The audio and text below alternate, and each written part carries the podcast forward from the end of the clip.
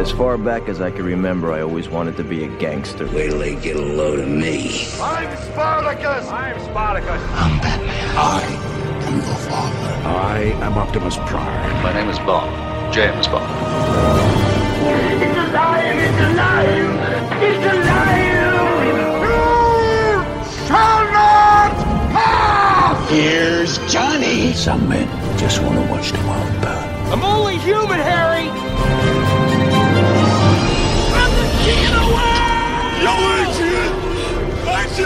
Talking movies with Brian Lataki. And here we go. Here's Brian Lataki. You can do it! Hello, friends, and welcome to 2022, and welcome to Talking Movies. I'm Brian Lataki, and today we're taking the red pill and plugging back in to The Matrix Resurrections. They taught you good, made you believe their world was all you deserved. But some part of you knew that was a lie. Some part of you remembered what was real. It's so easy to forget how much noise the Matrix pumps into your head. Something else makes the same kind of noise. War. I still know Kung Fu.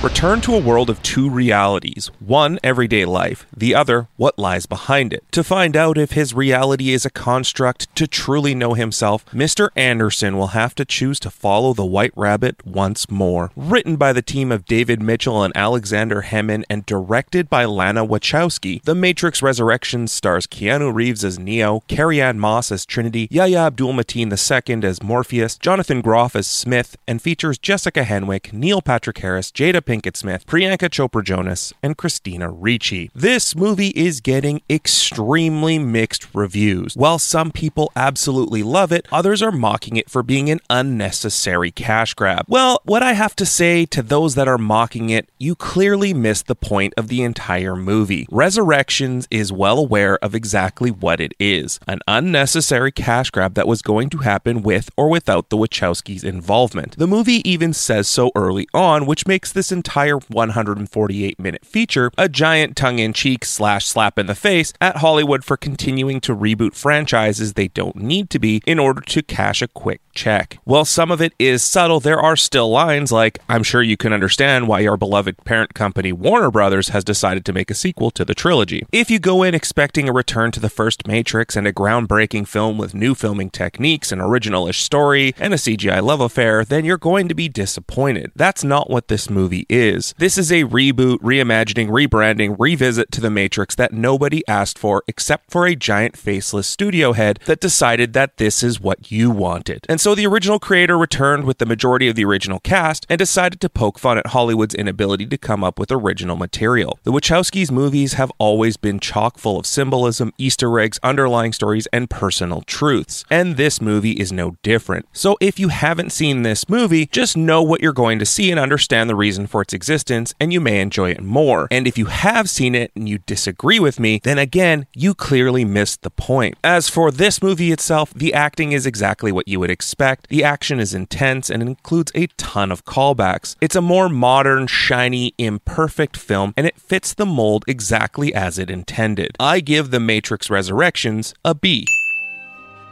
New year, new you, so go to the professionals and make sure you do it right. The team at Swish Barbershop at 844 St. Mary's Road are ready to line you up and make you look your best. Walk ins are always welcome, or you can visit my barber by booking today at boybarbernick.com. I've just been handed an urgent news story.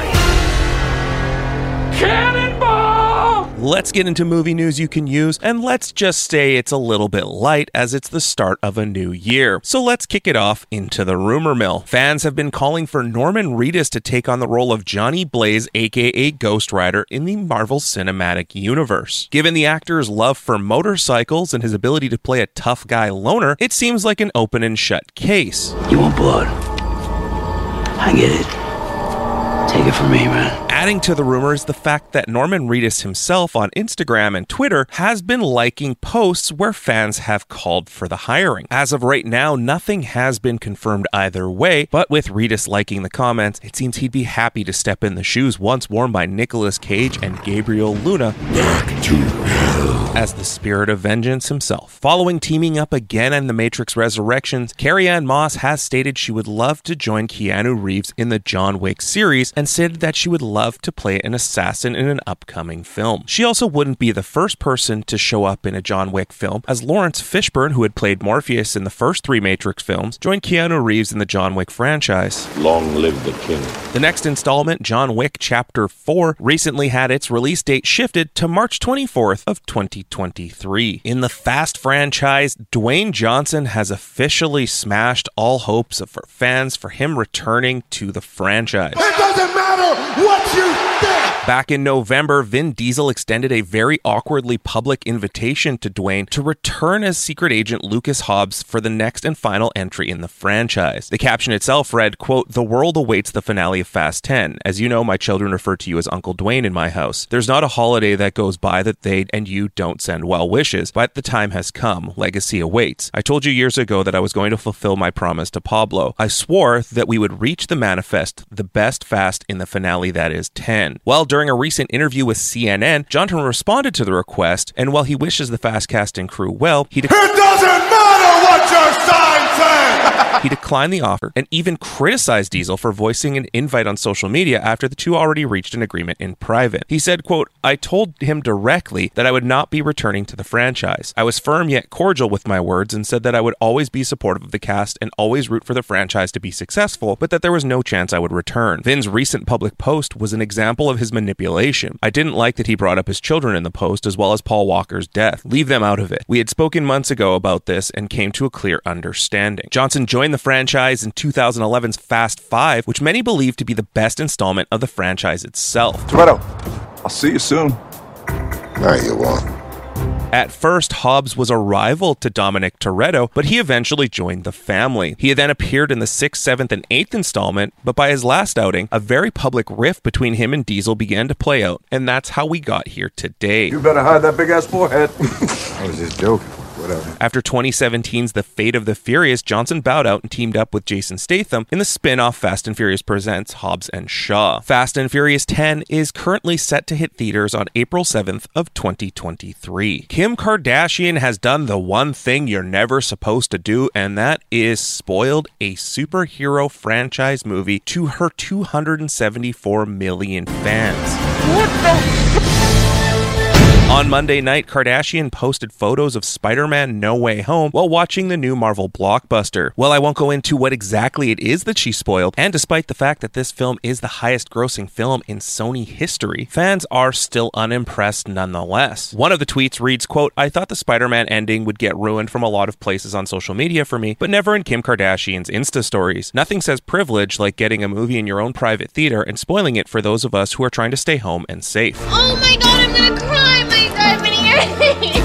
Part of wrapping up 2021 means we start to get to see a little bit of the bigger picture when it comes to the box office. And Marvel did exactly that, apparently. According to the Wrap, 30% of total US box office was made up by Marvel films. Marvel began their impressive run with the release of Black Widow, which took in $183.6 million domestically by the end of its run, which was then followed by Shang-Chi and the Legend of the Ten Rings, which took home 224.5 million. And while Venom Let There Be Carnage may not be 100% MCU, it still took home a $90 million debut before finishing its run with 212.5 million. The MCU returned in November with the release of The Eternals, which brought in 164.6 million. Marvel also received a huge boost from Spider-Man No Way Home, which pulled in a massive $609.8 million and counting. We are officially in 2022, so let's take a brief look at all of the big upcoming blockbusters that you can expect this year. One of the first big releases will be Scream, which releases in January 14th, followed by Morbius on January 28th.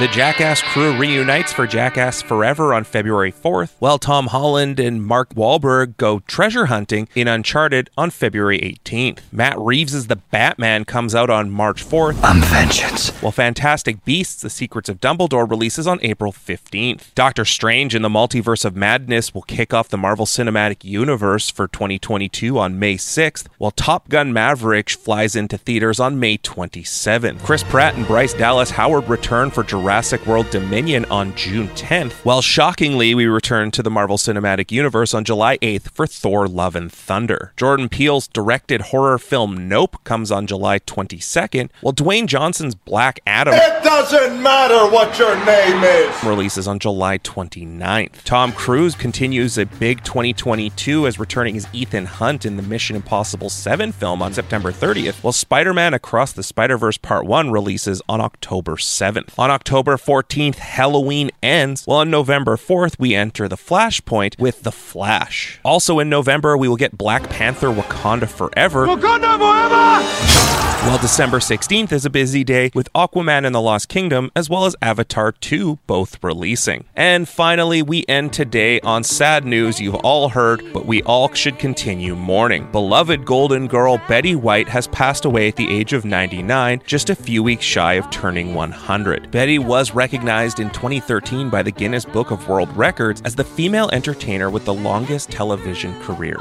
ever. That's it for this episode of Talking Movies. Follow me on social media at Talking Movies PC and download full length episodes on all of your favorite podcast platforms. And as always, the choice is an illusion. You already know what you have to do. Thank you